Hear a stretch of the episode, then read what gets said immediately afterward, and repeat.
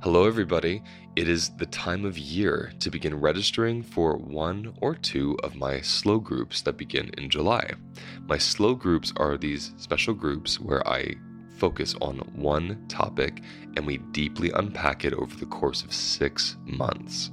So these are highly nuanced, deep dive, advanced groups. These are excellent for those of you who have taken my six week course or who just want to focus on one particular topic through a somatic and trauma informed lens. The two that are opening up in July, or will begin in July, are my embodied parenting group and my embodied nutrition group. The embodied parenting group is just like it sounds learning how to parent from your body, learning how to ground yourself in your parenting so you're not parenting from a reactive, triggered place, but from a much more conscious place so you can actually find joy in your parenting instead of it being a total hellscape like some of you have told me it is, and I've experienced it myself. The other group is an embodied nutrition group. This has been requested for years. For the past four years, after students complete my course, they say, Can you please do a course on nutrition and make it longer than six weeks? So finally, I can say, Yes, you can. And I can. And I did. It is a six month unpacking of the intersection between trauma nutrition, and somatics. How do we recover from stress and trauma via food? How do we relate to food as a being and not just some object on the plate? What's the biochemistry of food? Why is it not the best for my blood sugar to have toast, but lentils are just fine if they're both carbohydrates? All of this and more will be unpacked in this six month group. To register for these groups, please go to my website, holisticlifenavigation.com, and click Groups or you can click the link in the episode details below. Registration closes on June 1st. It is only open through May because we need the month of June to prepare everybody for July. I'm looking forward to this deep dive with you all. I'll see you there.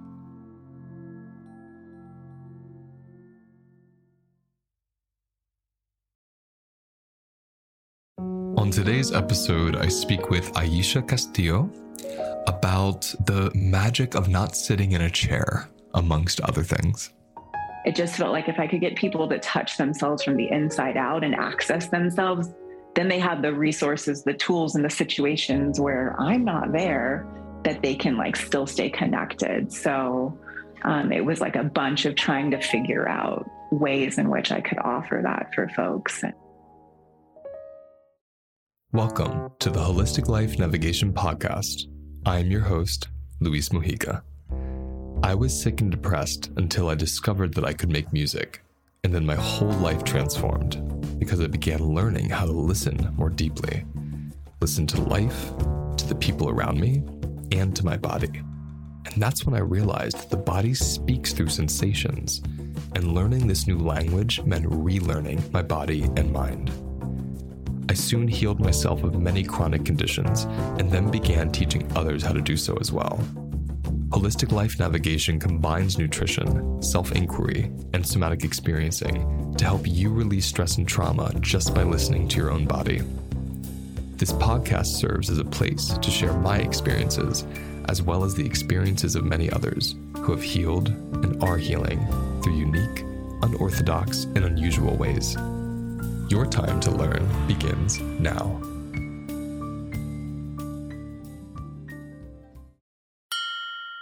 This conversation is so gooey. I knew it was going to be. Uh, I had watched a replay of Aisha from um, a session she did with Robin Lansong.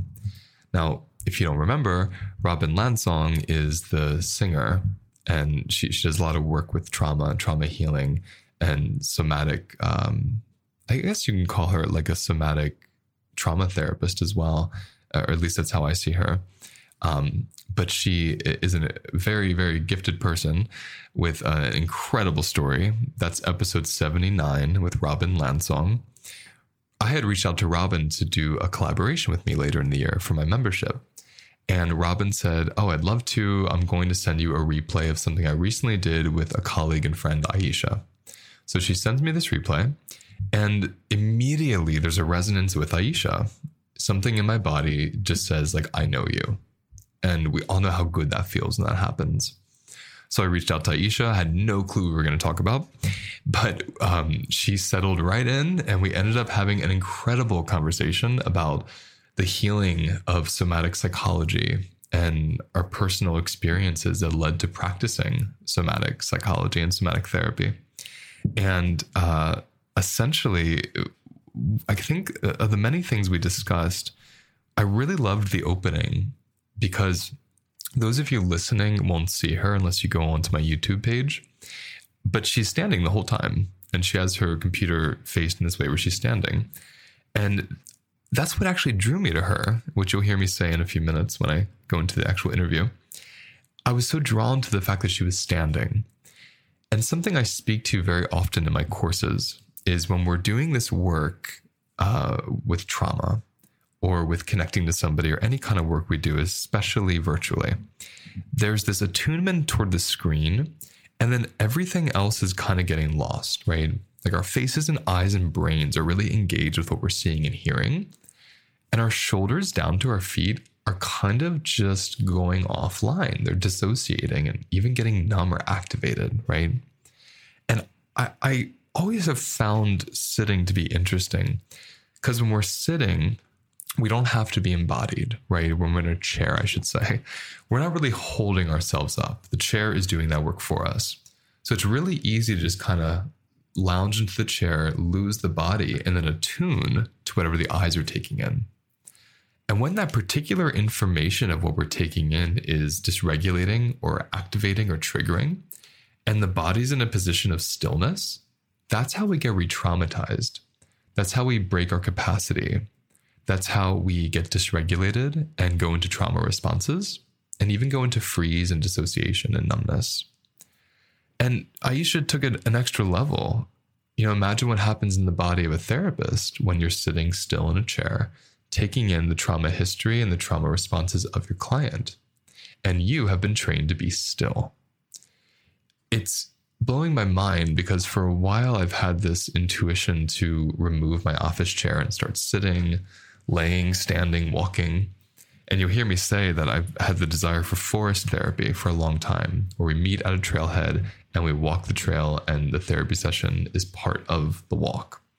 Because then there's this movement and this co regulation with the earth and these abilities for my body to discharge what the other body is sharing and vice versa. So I, I, really enjoyed this conversation with Aisha because it starts with that awareness of embodiment as the therapist. And it goes into a beautiful conversation about uh, removing authority from healing, reconnecting with our ancestors by going back to those lands, and letting the body show us what it wants. It's a beautiful conversation, and I'm pretty sure you're going to enjoy it. So I want to welcome Aisha Castillo to my podcast. Welcome, Aisha. Thank you so much, Luis. I'm honored to be here. Yeah, I, I I'm just going to tell everybody what I just told you. I saw you for the first time uh, on a video that Robin Lansong, who was on a previous episode, shared with me. And I felt in my body your embodiment of somatic psychology. And I just felt like we would have a really gooey, fun conversation that could be so helpful for people listening. Um, and they could find your work and find you. Uh, so I, am just, you know, literally, this is the first time I've ever spoken to you. So I'm excited to for, to say that out loud and to also kind of say, you know, how are you feeling right now? What's your body like? What's going on? Yeah. So I, this is such a great edge for me. It's something that I've been practicing for some time, but just getting past like performance pieces and just being in my authentic self. It's like vulnerable, but I trust in my own like body and the strength to support myself. So I, I love like this kind of off the cuff riff that that we're doing. So I'm just grateful for this opportunity. And um, I find myself standing. And that is something that usually happens for me when I'm feeling a lot or um, yeah, just I'll just say that when I'm feeling a lot, I encourage people to stand with it or walk with it or whatnot because um, there's just no need to trap all that energy in a really rigid, confined, small space, such as sitting. So, yeah, so I feel really good in my body right now because I can do things like this. I can rock and feel my sway side to side and feel my left and right side and be like, oh, yes, I have a body. I'm still alive. We are good.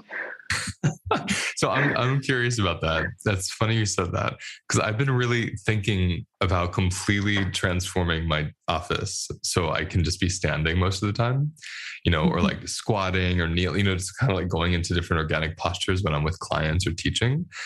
Is that something you do, or are you doing that now just because you are being interviewed and you don't have to hold that kind of space? I'm, I'm curious. Oh no, this this is me, Luis. Um, yeah. So when I went to grad school for somatic psychology, of course, we were all trained in a particular way. And it was like you have an office space and you both sit down and you face each other. And I kind of knew immediately, like, oof, I don't know if this works for me. Um, I'm feeling so much with this human before me that's like sharing their story and it's getting intense. And it almost just felt like, we were just re traumatizing each other.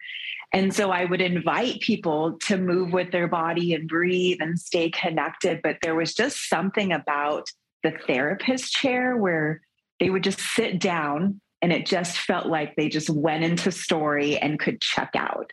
And I started to attune to that really quickly and noticed within my body, myself even kind of checking out and so I moved into a larger studio and I thought, well, I'll push the chairs to the side and like make more space. And it it was awkward. People were were still trying to find a way to just like sit. It, they like didn't know what to do with themselves, like standing. They were like, "What are what are we doing here?" And so eventually I took it to my supervisor and I said, Look, I think I'm going to completely move my private practice into a dance studio. And he was like, Go for it.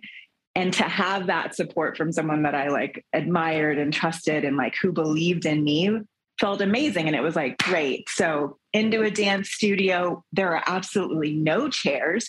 You're welcome to sit on the ground, but even that feels more embodied than mm-hmm. like in the chair. So, I just noticed how transformational the work became because I was then allowed to move in the room with the human that was with me. And so if they were going into story, I could feel in my body where I was starting to tense and be like, could we do a little shakeout right now? Or like, yeah. could we like bend our knees and start to feel a little bit more support from the earth? And and it just it just took off from there. So that's that's how I like to practice. Mm, that is so inspiring. I, I feel like I've been waiting to meet you because because I, I remember I remember it was, I think it was three years ago, maybe two years ago. I had this feeling in my body that I, I primarily practiced. Um, obviously, you know, before the pandemic, I was in person all the time and I mostly worked with people in my locale. So I wasn't online. I didn't speak to people outside of the area. They just were in the town of Woodstock where I live in New York City, uh, upstate New York, rather. And I remember thinking and feeling, I really want to do forest walks. Like, I want the therapy session to be like, I meet you at the head of this trail. You know, we walk this trail and we talk, we stop, we press onto the trees, we breathe in. Mm-hmm. And then when, you know, we get around the whole circle of the trail, which is usually like a 35, 40 minute loop when you're walking slow, the session kind of like starts to close. And I remember thinking, that's how I want to do therapy. And then the pandemic occurred and everything went virtual. And it, it, it, just jostled me back into my chair even further. So it's so nice to, to see you and to be speaking to you. And maybe that's what even called out to me when I saw the video of you, because you were also standing. And it just seemed like, yeah, that as a somatic therapist, like that makes sense to not be seated. I, I mean, I, there's so much I want to say to that. I would love to. Can I riff on that this a bit with you? I think it's a Let's big go. element. Let's go. And I'm thinking of the therapist listening. They they're going to love this because it, it's it's it's totally breaking all the rules. Because I, you know, a, a, big part of my work is also um, not. I mean, I believe in land decolonizing, but body decolonizing, and yeah. I I think this is a big part of decolonizing therapy. Um, because mm-hmm. there's this hierarchy, you know, of these like still statuesque like figure taking you in and not having a body. And I love this idea of like the equality of like, hey, we're both on the ground and we can both stand and we both have needs in the room. Can, can you speak to that? Like, where is that for you? Yes. Oh my gosh, I love this so much. Um, yeah, that is that is like where I took it particularly at um, for my my dissertation for for my grad school was about how it felt like we're just re-traumatizing bodies particularly bodies that have ancestors of slavery and colonization of this like holding and constrictive and um, just that social conditioning of being like small and like in a particular shape all the time.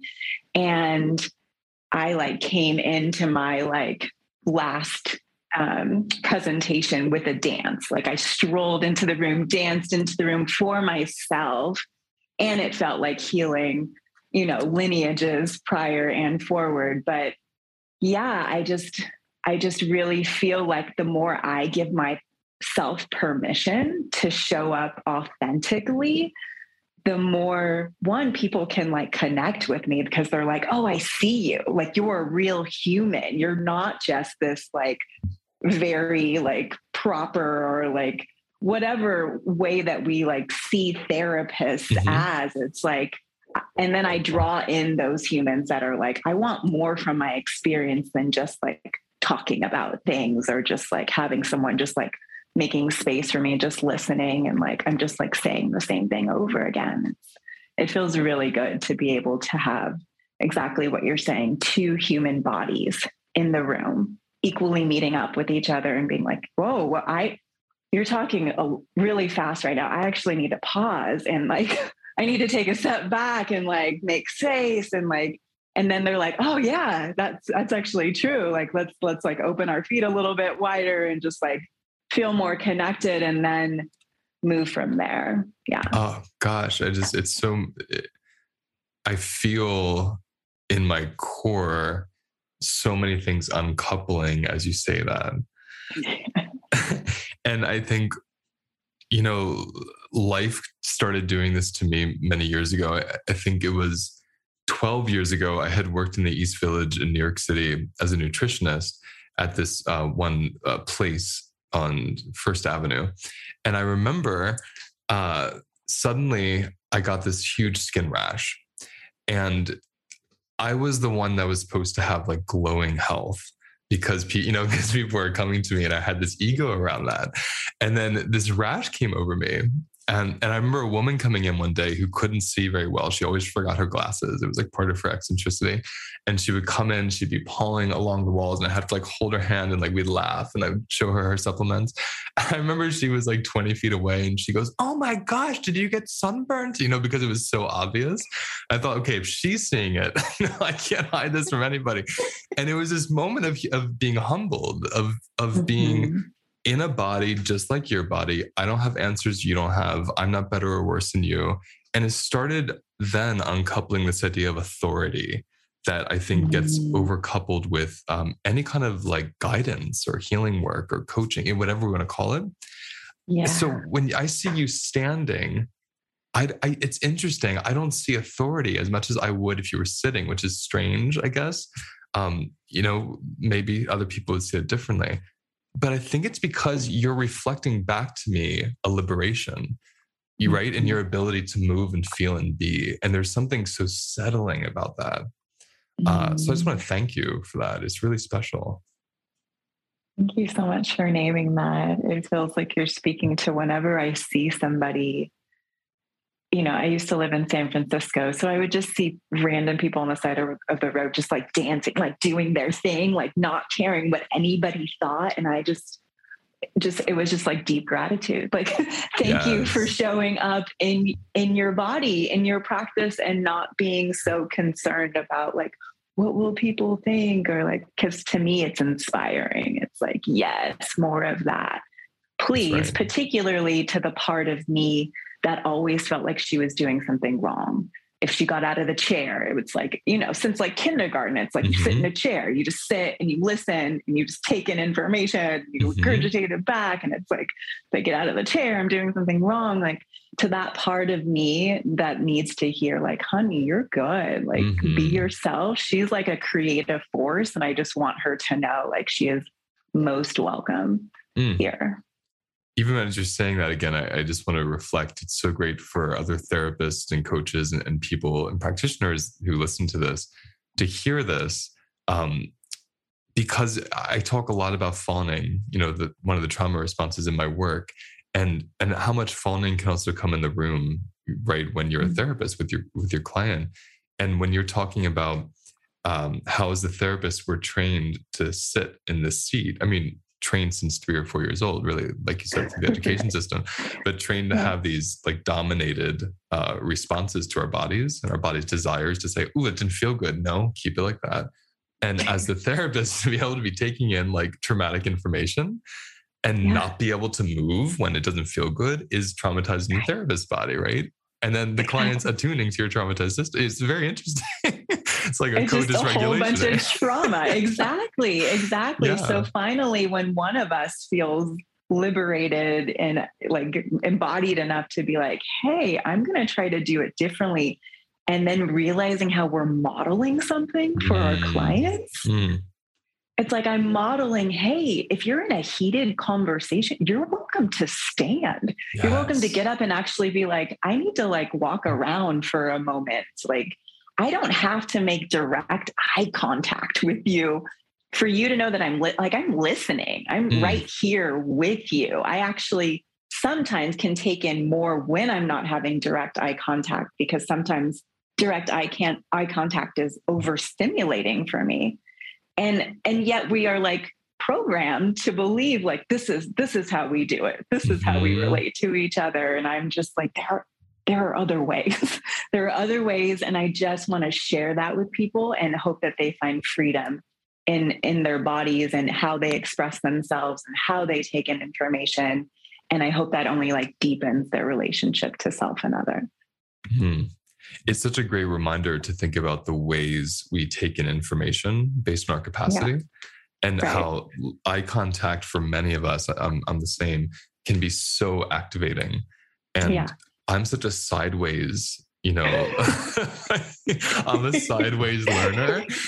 When when i'm like listening to a webinar or a podcast like a training i do really well when i'm just like taking it in with my whole body 360 instead of just through my eyes and my face.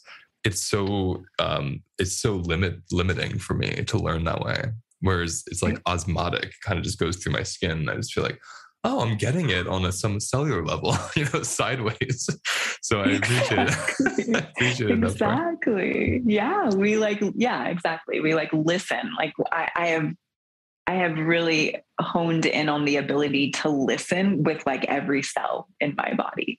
Every, every cell, um, everything. I'm listening to myself. I'm list, I'm like taking in you and and that's a practice and mm-hmm. i just want to speak to that how like everything i do is a practice like i haven't mastered anything except the understanding that every day i'm just practicing staying connected to my body and to my truth and to my center and to my ancestors and mm. and and i'm just grateful to everything that i chose my soul chose all of these very harsh traumatic things and wild things to happen so that i could be here today with this level of clarity about mm-hmm. how I want to show up and be of service.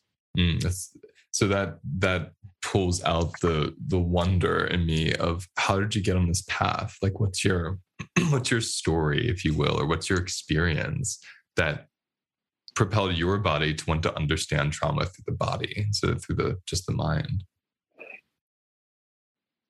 Yeah, it always feels like I've had some kind of inner knowing. Like I know people, I live in Mount Shasta, so people often speak to this like awakening that has happened in their part of their life, but I can't help but feel like I've been awakening since I came out of the womb. Like I was ready because I've always just been a little different. And um, and for me, dancing, I, I was never a professionally trained dancer, which as a child, I frowned myself, like I frowned on that, like, oh, I'm less than because I wasn't. But now when I am around other professional dancers, I have so much freedom in my body where they've been trained in a particular way that I'm like, oh, yeah, this is why I chose to have this upbringing of like, I just always have danced to express myself. And I was an only child.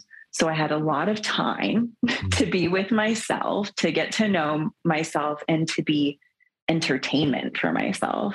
And I would like put up my stuffed animals and like do all my moves and and looking back on it, I was for sure working through stuff.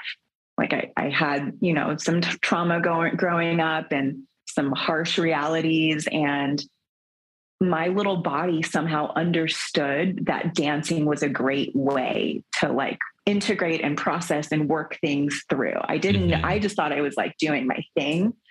But to me, I, I was just so wise at that time. And and then growing up, I feel like I was kind of disconnected from my body. Like I, I was an athlete, I ran and played sports and did cheerleading. So I had a body, but I don't know how, like, in relationship to it I was, which is kind of counterintuitive. It's like if you're doing all these physical things, how could you not actually be connected? But it's possible. It's mm-hmm. possible to be very like active and still not fully listen and hear what the body is saying. And so it wasn't till my early 20s that I got my first massage. And it was transformative. That's all I can really say. I don't know if I had really felt my body prior to that. And she was an incredible body worker. And I just knew this is it. Like, like my body registered this, this is what we're here for. Mm. And I ended up graduating um, from undergrad in child development and, and I joined the Peace Corps and went to Africa. And I really feel like I got an opportunity to, well, to meet my ancestors, but to also just feel really rooted. Like something happened in which I was like getting untrained and and really got to connect with like that soulful part of myself. And so when I came back to America after two and a half years, I had grown exponentially. And I almost felt like it was too much. Like I didn't know how to relate to friends and family because I was so different. My values were so different. And and I knew I wanted to go to the into the holistic field. Um, I had met a woman who just offered beautiful touch to humans in, in Zambia. That's where I was, who were dealing with HIV AIDS and were being outcasted from their communities. And she would just come visit them and bring them food and like lay hands on them. And I could just feel their bodies soften every time she would mm. like place hands on a on a body that felt ashamed and a body that had felt like there's something wrong with me. Like she came in with pure love.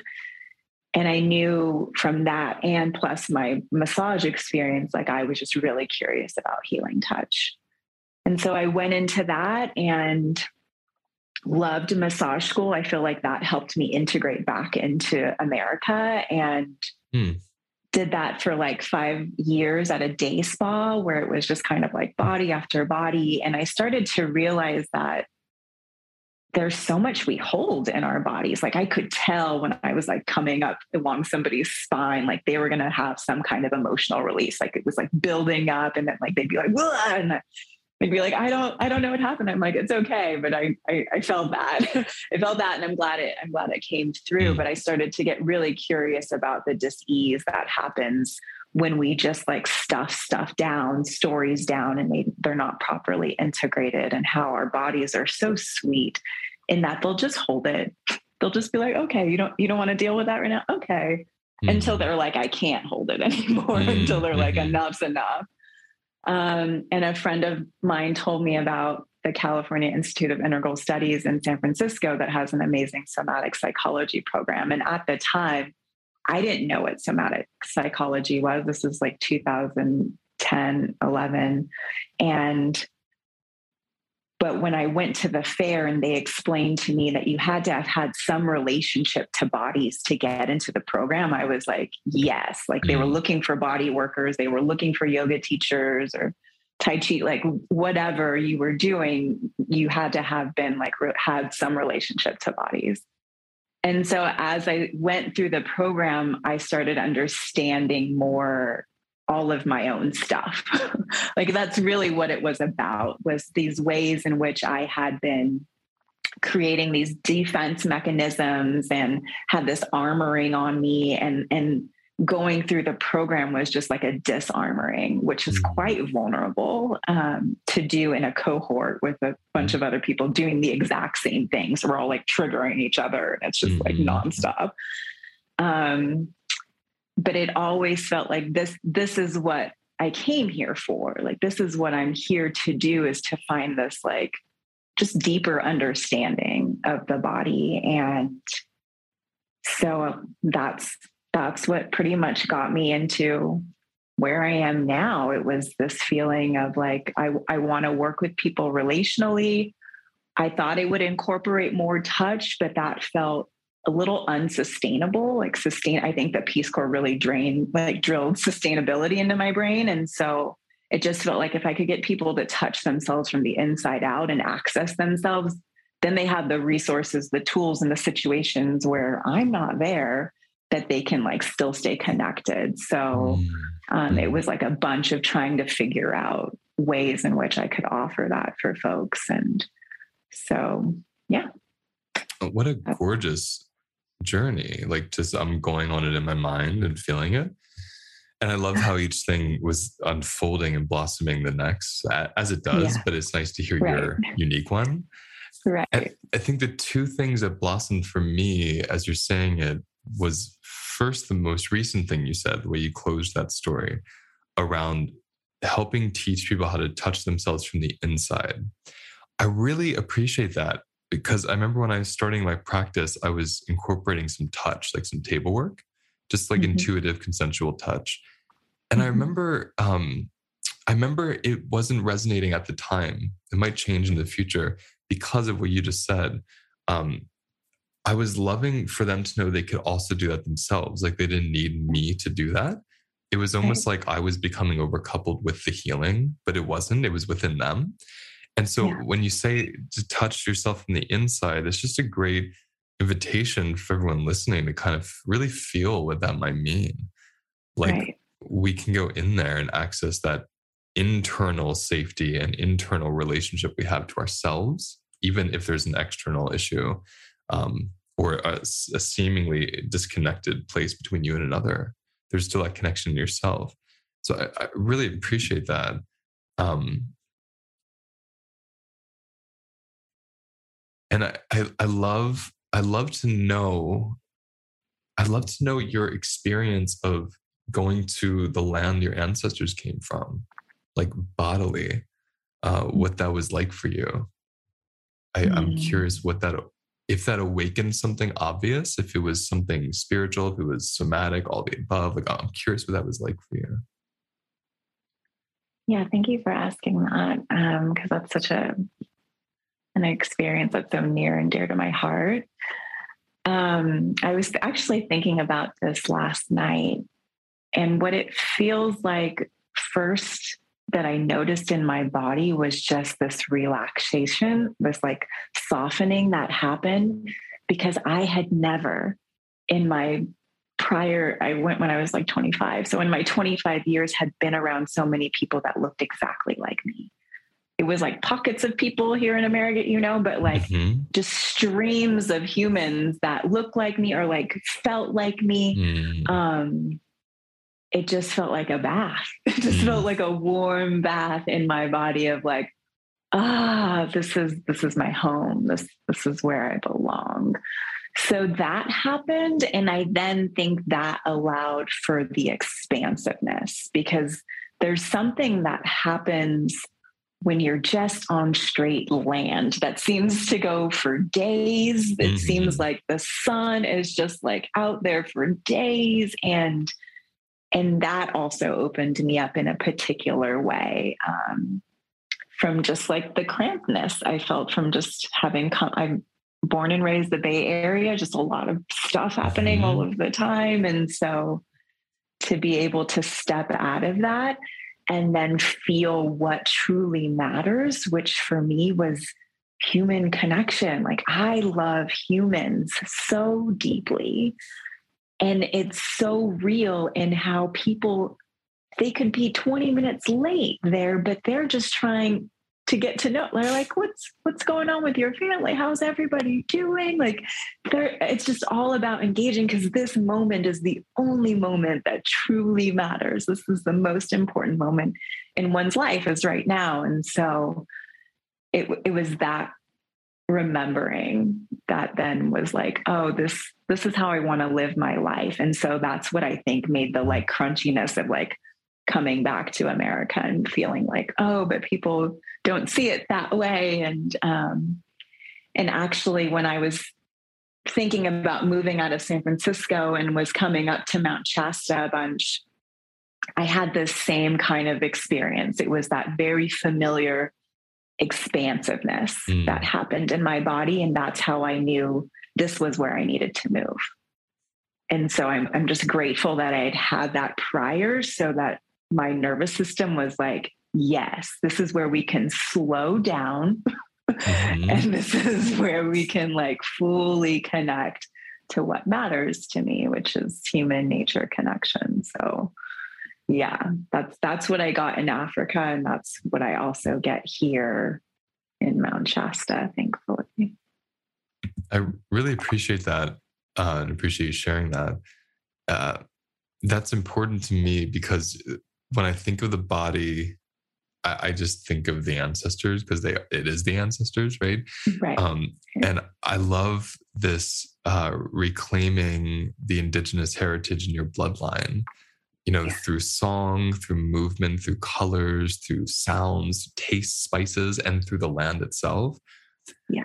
I mean, I, I can't think of a more amazing uh, it's like beyond the word relationship i'll just say relationship of the body touching the soil that it grew from you know like there's something so magical about that to me and when yeah. you're talking about the space and the expansiveness and the relationship like that fabric of community that you felt there mm-hmm. and mm-hmm. how people's physical features reflected parts of you back to yourself i get chills because it's like that level of attunement with the bodies of people, the bodies of land, like the feeling of the landscape. It, it's so in your body, like your body was born with that knowledge. Mm-hmm. And so to mm-hmm. reconnect to that kind of, I imagine, like awakens and reaffirms even things like, oh aisha there was never anything wrong with you it's just like your body's from here you know it's like it's from somewhere different and so it's, yes. I think what I've always loved about ancestral work is that piece of like, oh, I'm not weird. I'm just from somewhere different. Exactly. Right. And there's obviously there's things at play. Like there's obviously like systemic conditioning to create a concept that someone is defunct. Yeah. And there's still this inherent, even if that didn't exist, like that's an extra pain to to develop in there's still this very primitive, earthly, somatic, like pagan, beautiful connection that says, like, this land's beautiful, but it's not what my body remembers, you know? so I, I, don't know if you want to speak any more to that, but that was just really alive for me when you were talking. Mm, thank you so much. I, I think my favorite part of my Africa story is that for one in the peace corps you don't get to choose where you go. And they had for a while during my whole interview process and whatnot had told me that i was going to go to micronesia. So i had been like preparing myself to go to micronesia and i was like finishing undergrad at the same time. And and then it was like december um, of 2000 gosh when when was that? 2004 2003 um, they reached out and they were like, "Oh, plans have changed. You're leaving like a month, like sooner than you thought, and you're going to Africa." And I was like, "Oh, whoa! Like I wasn't prepared for this. Wow. Like, okay." And so to like go there and to immediately feel home and I also had a near death experience there, which felt like a, a wiping clean, mm. um, a, an awakening, and and to feel like later on down the line, just a few years ago, to get my my ancestry like DNA done and to have it traced back to Zambia was like, mm. oh, of course, of course. I was, they, my ancestors called me back and they yeah. were like, you will know, you will know where you have come from. And that's going to help you like step into the world. So, yeah. Mm, it's so gooey. I just love it. Yeah. is like I feel like I'm biting into caramel. It's like so yes. there's so many like textures, you know, it like changes and it changes shape. It's gorgeous. It's gorgeous. Um I'm so curious, like what I see this as kind of like we're having a conversation and learning how to relate to each other through these questions and people are observing and listening. Yeah how do you position yourself in the world now as a somatic therapist? Like what kind of work do you do? What, what do you feel really passionate about right now? I'm curious what what's present for you right now? What's moving through? Yeah thanks for that. Yeah. Um, so pretty early on in my therapy career i had this small voice that was like i think you only want to work with women. And i kind of just like put that aside because of the scarcity mentality and this mm-hmm. like also this feeling of like well i should work with everybody mm-hmm. Um, mm-hmm. and just recently i've like made that voice like more heard because i feel like when we have those beautiful voices and we don't listen to them they get like quieter and quieter but since i've moved up to shasta i've really had so many clear downloads of like I just want to like offer up space. I'm really good at holding space and creating safe containers, particularly for women to like unleash, to like get embodied, to be wild. Mm-hmm. And so I just started offering up workshops here, and it's been amazing. And that's really what has solidified that I love working with women and and helping support women create a deeper relationship with their bodies. Um, and it's something that I think I can I can take for granted because I've been doing it for a while now, and I'm almost like, doesn't everybody know this? Like, doesn't everybody know like how to like connect with their hips? And, and it's like, oh no, no. oh no. I am often approached by people who are like, I I feel like I don't know my body from like the waist down. Like I mm. have this like head and my arms, but like I just don't I don't have a relationship to like the lower half of my body. And I'm like, yay, mm. let's work with that. Let's work with that. There's such, I feel like, a need, particularly now. People are getting so curious about somatic psychology, um, which I'm grateful for. It's like another thing about what you were speaking to of like, I'm just from a different place. Like, I feel like I just, I've been preparing for this for years where people were just like, what's somatic? Like, mm-hmm. I don't know. It seems weird. And then now to this point where it's like people are like actively seeking out somatic psychology because they're like, oh, it's different. It's different than traditional talk therapy. Like I'm learning different skills that are helping me feel more embodied. So um, my preference is is to see people in person, but I still have clients from the Bay Area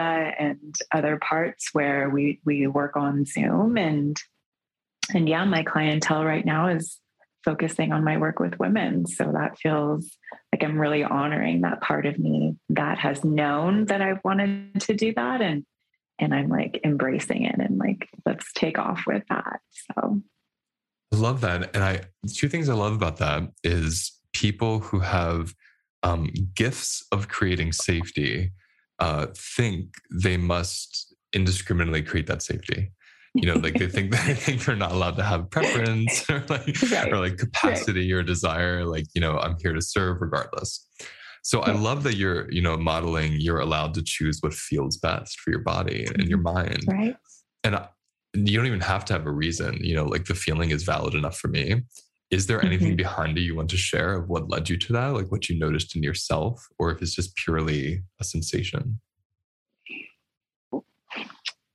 well, it almost just feels like because as a woman growing up and as a girl constantly being told like close your legs and like you can't dress like that and like it just felt like I was just always being told there was something wrong with me in my in my woman body in my girl body. And so um, I think I knew as I started to go into more holistic practices that I just really wanted women to know that their bodies are beautiful no matter what they looked like. Um, their bodies are allowed to be as open and big as they would like them to be. Like I remember there being that whole thing about like mansplaining where guys would like sit on trains and just like open their legs really wide. And I'm like, why are we so upset? Why don't we just like do the same thing? Like, why are we not just sitting there like totally. legs fully spread? Like, who cares? like, I'm not going to be pissed at him. I'm just going to be like, oh, thanks, me too. Like, right,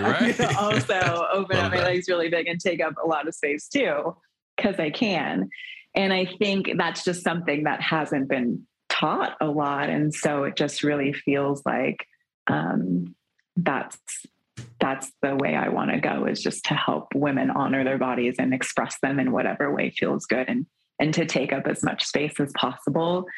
And in my practice, my private practice, I've mostly attracted women. Um, and so that just feels like a natural, like, oh, well, if I've been working mostly with women and it's gone really well, then why am I not just honoring that and just being like, actually, this is this is going to be my work from here on out, or for mm-hmm. however long, you know, who knows? Mm-hmm, mm-hmm. But right now, that's yeah. present for you. Yeah. Exactly. Exactly. I can really connect with you. Um, for the longest time, I had like one foot in the conditional nutrition world, which was, you know, yeah. people coming in about symptoms or weight loss or whatever they desired. And I was supposed to help them achieve that. And then my other foot was in like trauma recovery. And I remember mm-hmm. thinking the same thing. If I come out of the closet as a trauma therapist, like I'm going to yeah. lose people, like I'm not going to, mm-hmm. there's not going to be any interest. And at the time, trauma was not the zeitgeist. You know, it wasn't, yeah. it wasn't, and I'm so glad that it is that, that we're actually really, um, it's becoming like a household term. So, right. because again, going back to indigenous cultures, everyone I've ever studied always has some name for it and always has mm-hmm. some like daily practice to respect it and honor that is there and move it through. And that's what a lot of post colonial countries, and specifically America, because I live here, uh, we have had that disconnection from the body experience of trauma and things that shamans would call soul loss and such. And I find it so, I'm so glad that we're using our vocabulary to f- make sense. And I see somatic psychology, I was trained in somatic experiencing to be this incredible bridge between these really ancient technologies that we've always had and these more like modern science based ones that people need to feel like they can believe in it if that's what it takes right.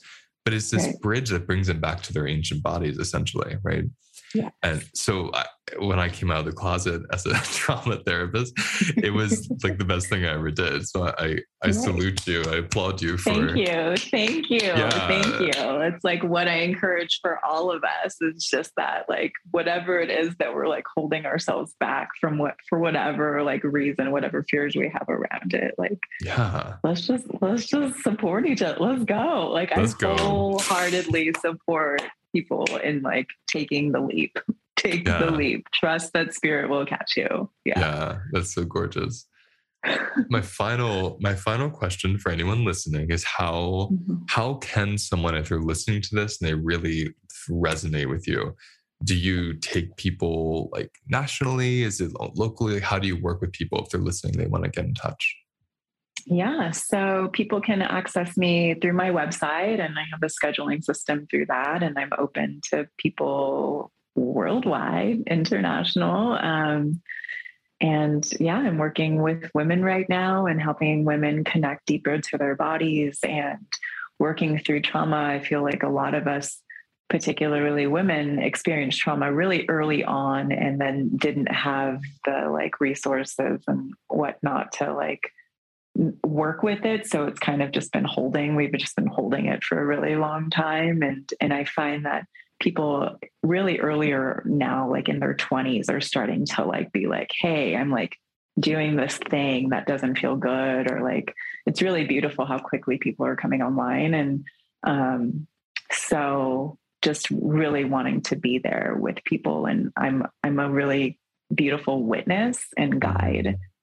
So that's that's my offering. And it's a it's always a co-creation. Like i i never know what's going to happen in in the space. And um but i but i will hold the container because it's sacred to me for sure for sure. And i like i like to speak this because this was also coming out of the closet for me was when I was deciding to move into a dance studio for my practice. I also had the hit that I I had been doing my 3000 hours to get licensed and like, you know, I'd worked with couples and kids and all of the things and and then it just felt like it felt incongruent to my beliefs to get licensed, like something mm. about seeing mm. people through a particular lens.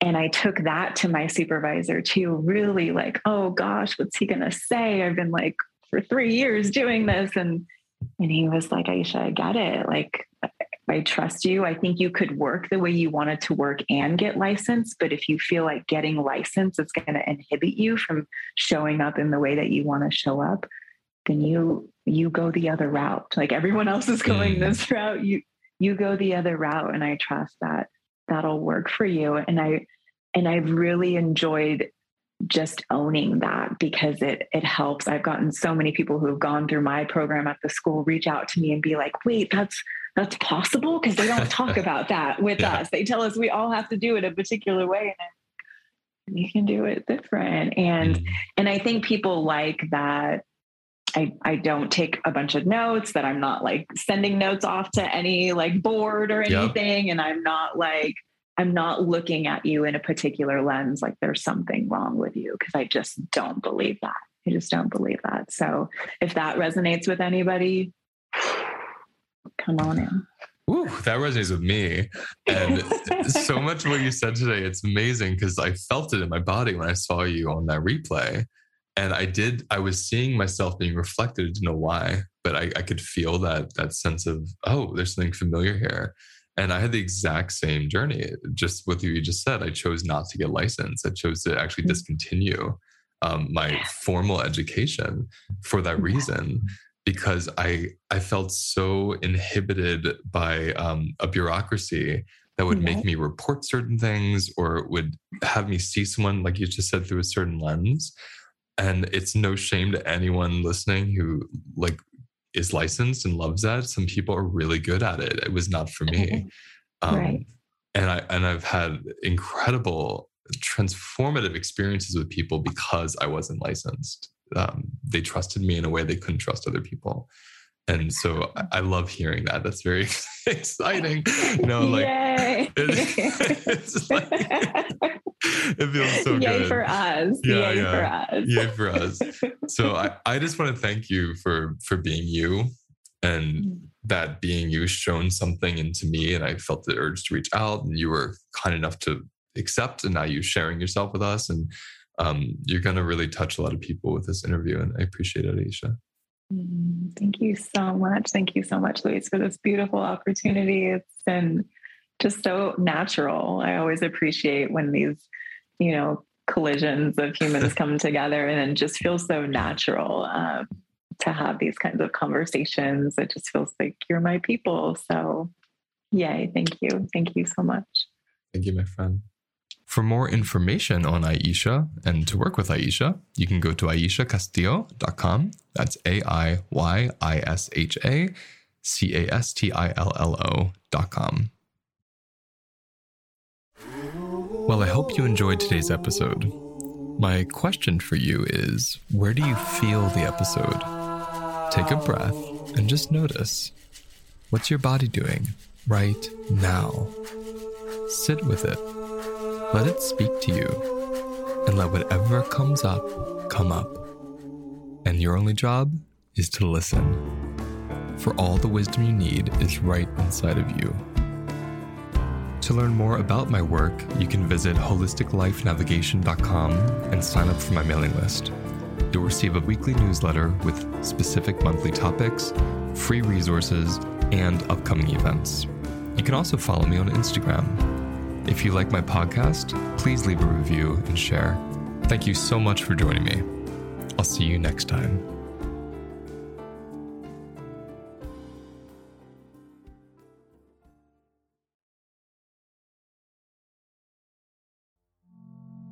Did you know your food cravings are actually a doorway to your subconscious? They are. We tend to see cravings as something bad or something we just give into mindlessly. But when you embody your cravings, you're able to notice they're just blossoming from a certain place that has a certain need and needs your attention. Join me on Wednesday, May 29th, as I unpack this in a new webinar called Cravings Destigmatized. In this webinar, I'll help you learn the difference between a nutritional craving and an emotional craving, as well as how do we use cravings to get in touch with our unmet needs and any of our unconscious, unprocessed emotional experiences. It begins at 4 p.m. Eastern, and everyone who registers will get a replay.